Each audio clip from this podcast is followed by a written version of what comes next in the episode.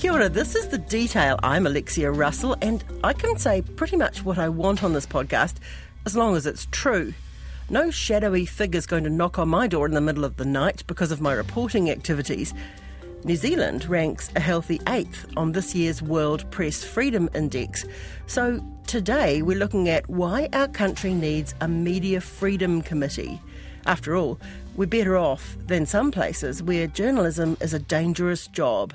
Apple Daily, that's a prominent pro democracy newspaper in Hong Kong, is shutting down. It's the latest example of pressure from China on It seems that it, it is in the next one in the black list. Amnesty International today commenting those raids and interrogations urged to end uh, state persecution of independent. Danny is the managing editor of Frontier Myanmar. That's an independent news outlet. The chief editor believes Danny may have been transferred to uh, what they call Insein prison.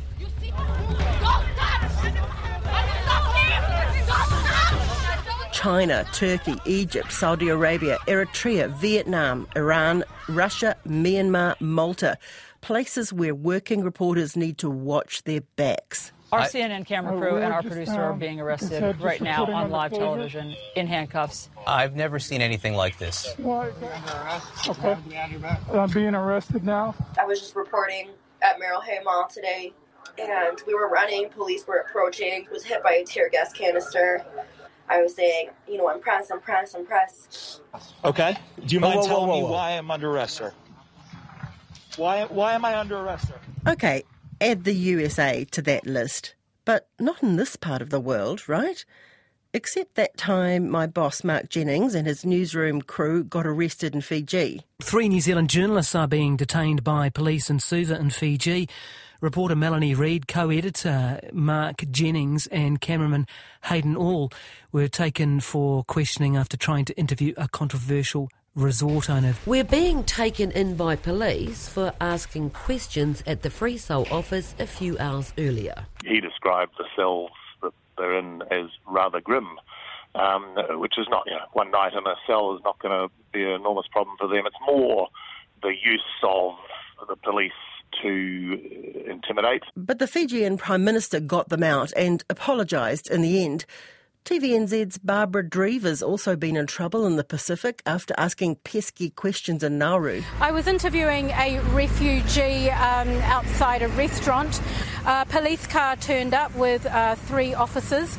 Uh, they asked to see my visa and then said that I had breached my visa conditions and I had to go with them to the police station. But actually, here at home, there was that time in 2015 when the New Zealand Defence Force used court action and a lot of taxpayer money to bully freelancer Jon Stephenson over his award winning coverage on what the SAS was getting up to in Afghanistan. Questions were also raised in the trial too about New Zealand Defence Force handling of journalists.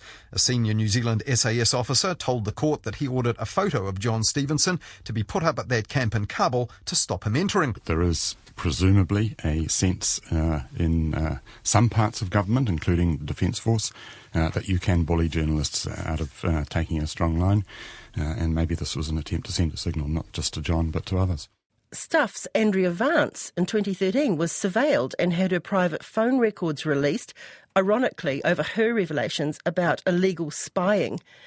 And then there's investigative journalist Nicky Hager. Police have apologised to author Nicky Hager over an unlawful raid on his Wellington home in 2014 after he published the book Dirty Politics. Hager says he hopes the apology means people with information in the public interest won't be afraid to give it to journalists. Now Hager's on a panel that scrutinises the actions of our intelligence agencies. But Reporters Without Borders says the biggest things holding New Zealand back in the press freedom rankings are economic and legislative. Media organisations trying to cut costs at the expense of good journalism and the obfuscation government departments can get away with under the Official Information Act. We can see there's kind of an insidious um, kind of creep around the control and the flow of public information, and, and that's where we're finding um, the biggest frustrations at the moment. The NZ Herald's head of premium content, Miriana Alexander, is the chair of the Media Freedom Committee. The group comprises the main media outlets RNZ, TVNZ, NZME, Stuff, and TV3, as well as the Spinoff and newsroom. Other members are pending. It is really important that we are vigilant in terms of, um, even in good old New Zealand, you know, there are threats to how the media operates in this country, and we need to be vigilant around ensuring that media freedom, um, the really important public interest um, principles remain and that we can do our job without um, undue interference, I suppose. Andrea Vance wrote a column a little while back saying that the whole open government thing was a bit of a mirage, and that, you know, she suggests that the Official Information Act, far from um, enabling the media to get hold of information, is being used to halt it or to hold it up or to wait until it's not news anymore. Is that what we're finding? Yeah, look, I um, I thought that was a great piece. The Media Freedom Committee is really concerned about the use of the Official Information Act currently, and in fact, we just recently had a very good meeting with the Chief Ombudsman Peter Boshier on the topic because we all had ongoing examples of things like, you know, um, journalists would not get a response within the 20 days that they're required to by law, or they'd get a response on the 20th day asking for an extension for a long period of time. They would say, "Oh no, sorry, we have to put this request to another organisation," and so they would effectively reset the clock, which they shouldn't do. They could do that at the very beginning when the request is made. So, and, and, and just sometimes never replying at all. So we felt very concerned about that. So we reached out to the chief ombudsman, and, and we had a brilliant meeting with him actually, where we where we outlined our concerns and and talked to him. And we're going to continue working with him about trying to make some improvement in that space. And he was great and supportive and helpful. This is the ombudsman Peter Boshier talking to Stuff's Andrea Vance about the OIA. We know it's a very powerful tool for democracy, very important. Um, we also know that some government departments, public servants, and ministers try and get around it. Have you? Can you tell us about some of the examples that you've encountered of the Act not perhaps being implemented so well? Can we talk about this Act? It's still very fit for purpose. It, it may be not the newest Act in the world, but it's still a very good Act. The problem with this Act and any legislation is you've got to get people to comply. So the actual mechanics of it are good, but, it, but it's like a lot of legislation, some works and some doesn't. And our real task here has been to make sure it's complied with. So, what are the problems? Delays, sometimes obfuscation, sometimes a reluctance to release, and often a failure to apply resources in an agency to make sure the job gets done. So we think we do find that that is a really big issue is getting the getting information in a timely manner out of the government agencies is incredibly hard and frustrating. Um, another thing that the Media Freedom Committee has recently done is write to Health Minister Andrew Little just after he made his announcements about the health reforms. Um, we've all this found is, this is canning all the DHBs and replacing yes, them. Yes, and we have found you know, the DHB process quite frustrating in terms of getting information out of communications teams there. And so we wanted to put on the record to him that we were interested in being involved in how he would envisage the communications arms of those agencies working because we already felt that they hadn't worked, you know, very well for the media in the latest iteration, i.e. around DHB. So we wanted to be at the table to talk about how it was going to work when, when they set those up. So I ran into him recently and we, um, you know, mentioned that again. But again, that's an example of us trying to be proactive around managing a situation that has been really frustrating for all journalists, absolutely. Would that be the most pressing issue facing New Zealand journalists? The use of official legislation to effectively block what it should be revealing? Yeah, I think I think in a broader sense, it is that the control of the flow of information out of government agencies, and fundamentally, any request, uh, you know, is an official information act request. But I don't see that they should all have to be. But and and we certainly feel that there are times that the act is used against us instead of for us in terms of the the, the spirit of the act is about releasing information, not keeping it from us. But you're right, we feel very much that it's convenient at times for information that is not um, in showing a government agency or the government in a positive light to be um, to be held back. And look, you know, we'll never be told that that's the case, but we certainly feel that from time to time there is, um, you know, as I say, it's convenient for information not to come out. The other problem, of course, is you know resource for the ombudsman when we want to complain about delays in information being shared. It takes and can take a very long time for that right, to he's happen. He's got a long well. list of complaints. He sure has, yeah. and he's certainly made some improvements in that space. But it takes a long time if you were making a request about something very timely, and you, and you get it turned down, and then you have to go for a complaint, and you might end up winning, but that can take months and months and months. And as you point out, at which part that particular issue is no longer live. But yeah. but I still think it's vitally important that we use that tool. And and look, we've also had feedback that that um, you know government agencies and they all handle requests differently. Some of them are held by the comms team. Some of them have specific um, departments to deal. Departments, it sounds like they're kind of huge, but have specific resource to deal with official information at requests. Um, so they deal they deal with them differently. And I think that they're frustrated when we are asking for all this information all the time. But actually, if they're a bit more proactive and not having to make everything go through the Official Information Act, wait your 20 days, and then it all kicks in. You know, just get on and share some information. So it is a bit of a chicken and egg. Like uh, we would feel that if, if we got a, um, more cooperation, everything wouldn't need to be an Official Information Act request. But because we don't, that's what happens. But then this long thing goes into play and train. And so, you know, I know that um, the Chief Ombudsman is really committed to help make the um, Act work in the spirit it's intended. So we're really um, keen and happy to be working closely with him to see what we can do to improve things. You don't think the Act needs to be reworked? Oh, look, potentially that is something that we've had a look at, but but it's also difficult because, you know, that then requires. Um, legislative changes, but but it is something that we think we will have a look at ourselves just to see what's possible. There are various international regimes that are different. Um, I guess the problem potentially you could see happening is that any um, any attempt to you know stiffen or have introduced penalties or whatever can will just potentially make things worse. Actually, yeah, I mean, better. it already says you have to answer these questions yes. in a timely manner. So the law is you must release as soon as you can really reasonably release it. If you've got it on the spot, you're not allowed to wait the whole 20 days before you release. So some some people have called it gaming the system. That is, it suits an agency and particularly a local body not to release because it doesn't suit them, and we're becoming very hard and very vociferous in saying that's unacceptable. And also, I think the reality is that any legislative change would be difficult, but actually, it's kind of, um, as you say, it's about trying to get the spirit of the of the act being followed more. Mm. And you know, but but look, it is on our it's on our minds because I guess that's the reality, isn't it? Is right now, if someone behaves badly and it doesn't behave in the spirit of the law, there's really little comeback. And and while the ombudsman can criticise and has, um, and can get involved in certain situations, it doesn't still, um, you know, either speed things up necessarily or, you know, will that stop someone doing that again? We will never know, right? So that's mm. that's the difficult thing. But it's definitely an area of major concern for us, and we are we are really committed to staying focused on it. Because anyone can use the uh, Official Information Act, and I guess you know, people don't realise there are kind of vexatious people out there who just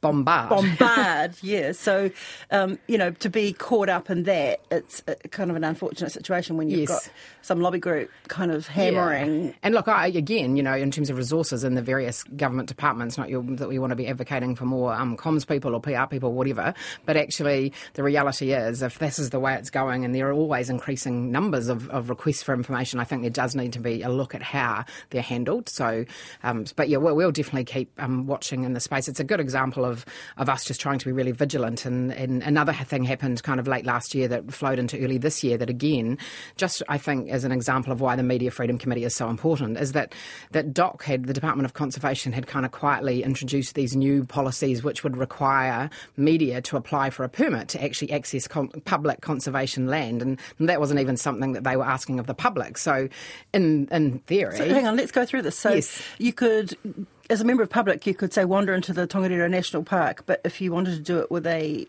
camera or yes. a notebook, you yeah. had to ask permission. Permission, absolutely. So once we became aware of this, because a, few um, media organisations did have some problems and it was brought to our attention, we were like, hang on a minute, this is not right. We've got a situation where actually media have got less rights than the members of the public. And so, I mean, A, we just didn't think that that was a necessary, that was, a, that was actually an impediment for us to do our jobs. Um, but actually, we could see a situation where we'd, you know, in theory, you'd have to apply for a permit and say what your job was, what you were going to do. And if the doc didn't like it or thought it was going to be critical, they're like, no, you're not going to get your permit. And so, never mind, you know, a scenario of a, of a major news event happening, breaking, and who's going to stop and fill in a form for a permit. So, look, it all seemed quite silly on the face of it. So, we did um, get in touch with DOC and told them that this was not really appropriate. So, we asked them to, to review it. They did, and they changed their mind. They saw sense and backed down because that was just crazy, what right? what was the origins of that policy in the first place? Well, Paranoia? who, who, would know? But they'd seem to have quietly introduced it um, a couple of years earlier, but we're only starting to to enforce it. The other kind of strange thing was it, it appeared to us that um, senior kind of doc management weren't aware of it because when we brought it to their attention, they they didn't seem to appreciate that that's also what was going on. So look, it took a few months, but in the end, um, common sense prevailed. And but but again, that's an example of had we not had a body like the Media Freedom Committee to work on those issues on behalf of the media industry, you know, those kinds of things will just happen. The new Labour government of 2017 promised to be the most transparent ever. My name's Claire Curran. I'm the Minister of Open Government. Yes, New Zealand has a Minister for Open Government. This government is committed to being more open and transparent with its citizens. Well, Curran was demoted the following year and lost that portfolio.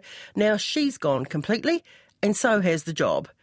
After becoming Prime Minister, Jacinda Ardern was praised internationally for her expert communication skills and her ability to speak directly to the public through platforms such as Facebook. Hello everyone, I'm standing against a blank wall in my house because it's the only view in my house that is not messy.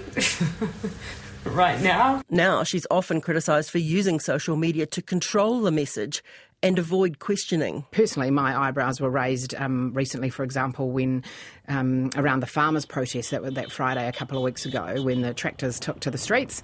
Um, and it was interesting to me that the Prime Minister didn't um, front any of those protesters. And not only that, she didn't do any media interviews on the issue that day, but what she did do that night was take to Facebook Live. And that's a platform that she favours. What that allows her to do, of course, and why she likes it, is that she's speaking directly to um, her supporters and her audience.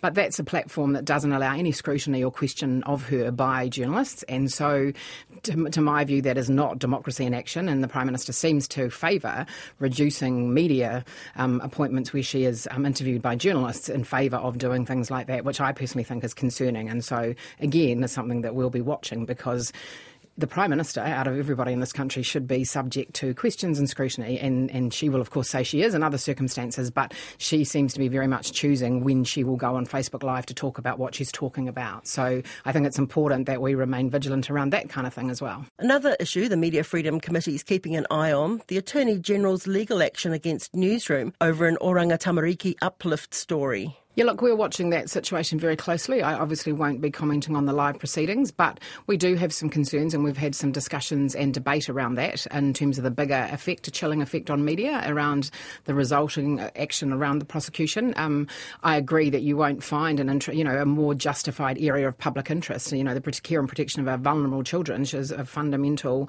you know, uh, such an important issue. And without the work done by Newsroom and others, those practices wouldn't have been exposed. And, and obviously, let's not forget changes have been made as a result of that publicity. So yes, we are watching that very closely, and we've had some discussions about some um, some issues that we that we are um, interested and concerned about. We've had one initial conversation with the Solicitor General as the committee, which was um, great to have her engagement. So yeah, so it's something we are definitely concerned about and watching very closely.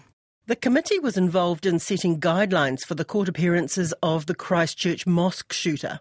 New Zealand's media organisations are now discussing their approach. All have named the man charged with murder, but some are now pulling back. From here on in, you'll see stuff, the website and the newspapers in our portfolio dial back on that. We will avoid naming him where we believe we can and should. The Media Freedom Committee welcomes a discussion about the best approach, but the committee's chair, Miriana Alexander, also editor for the Herald on Sunday, says ultimately each newsroom will decide for itself what's appropriate this was um, something that we felt was really important, that we all wanted to sign up and make a public declaration that we would not be giving him a platform to share any of his ideological um, viewpoints. So uh, that didn't require us, that needed to be used in the end because there wasn't a trial, but I think it was an important commitment to show how the media intended to behave in a very volatile and an alarming situation.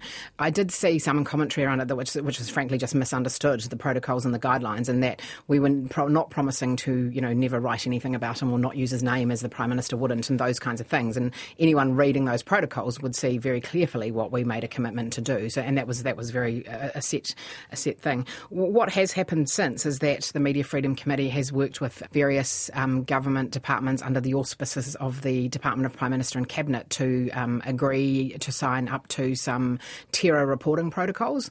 Uh, there had been some in the in the long distance past, but you know before the time of social media and things like that. So we appreciate that we live entirely in in a different way, and often the first time you find something out is, is on social media that something has happened, given citizen journalism. So we were very keen to be at the table. I, I, and again, I think that's an important function of the Media Freedom Committee. We do work with agencies closely because we need to ensure that if there isn't any attempt to put guidelines in place or any protocols that they need to be to be successful and to be um, agreed to by us, they need to have us at the table. So we were um, at the table where we worked with um, with police on those guidelines, and, and they're very much around live um, events. Christchurch showed us that sadly we're not immune to such things. So should something like that happen again in New Zealand, there are a set of governing principles that we've agreed to.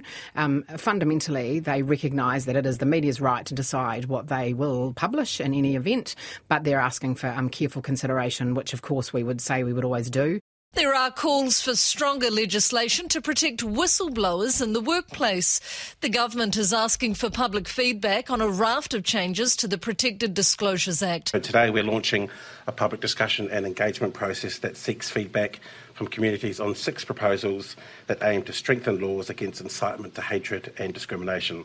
There's submissions currently um, being called for on the um, on the changes to um, some of the hate speech stuff. So we're having a look at that and whether we make a submission. Um, there's Whistleblowers Act. There's all kinds of things out there that feels like um, you know we could be getting involved with. So um, so next meeting has got a very full agenda. How much heft do you think you have? Well, uh, we're not in any official kind of organisation. We exist in the goodwill of our publishers and um, media companies, but I do think that the that the organisation itself is respected and that the media's role in, in a democracy is, is very much respected on the main in New Zealand. And so we've never been kind of knocked back or, you know, n- not been taken seriously. So I think that's a really important thing. And, and look, I guess the reality is that um, you know, we all have our own platforms at our disposal. Should we consider that something unfair, untoward is going on that we can report on? And various of the issues that I've discussed with you today have been reported on by some organisations. So, so look, I think we are respected and um, taken seriously, which is good. That's it for today. I'm Alexia Russell. The details brought to you by newsroom.co.nz and made possible by RNZ and New Zealand On Air. You can download us free to your mobile phone every day on any podcast platform. And if you want to get in touch, email us at thedetail at rnz.co.nz. Rangi Powick engineered today's episode and Sharon Brettkelly produced it. Thanks to Miriana Alexander. Wā.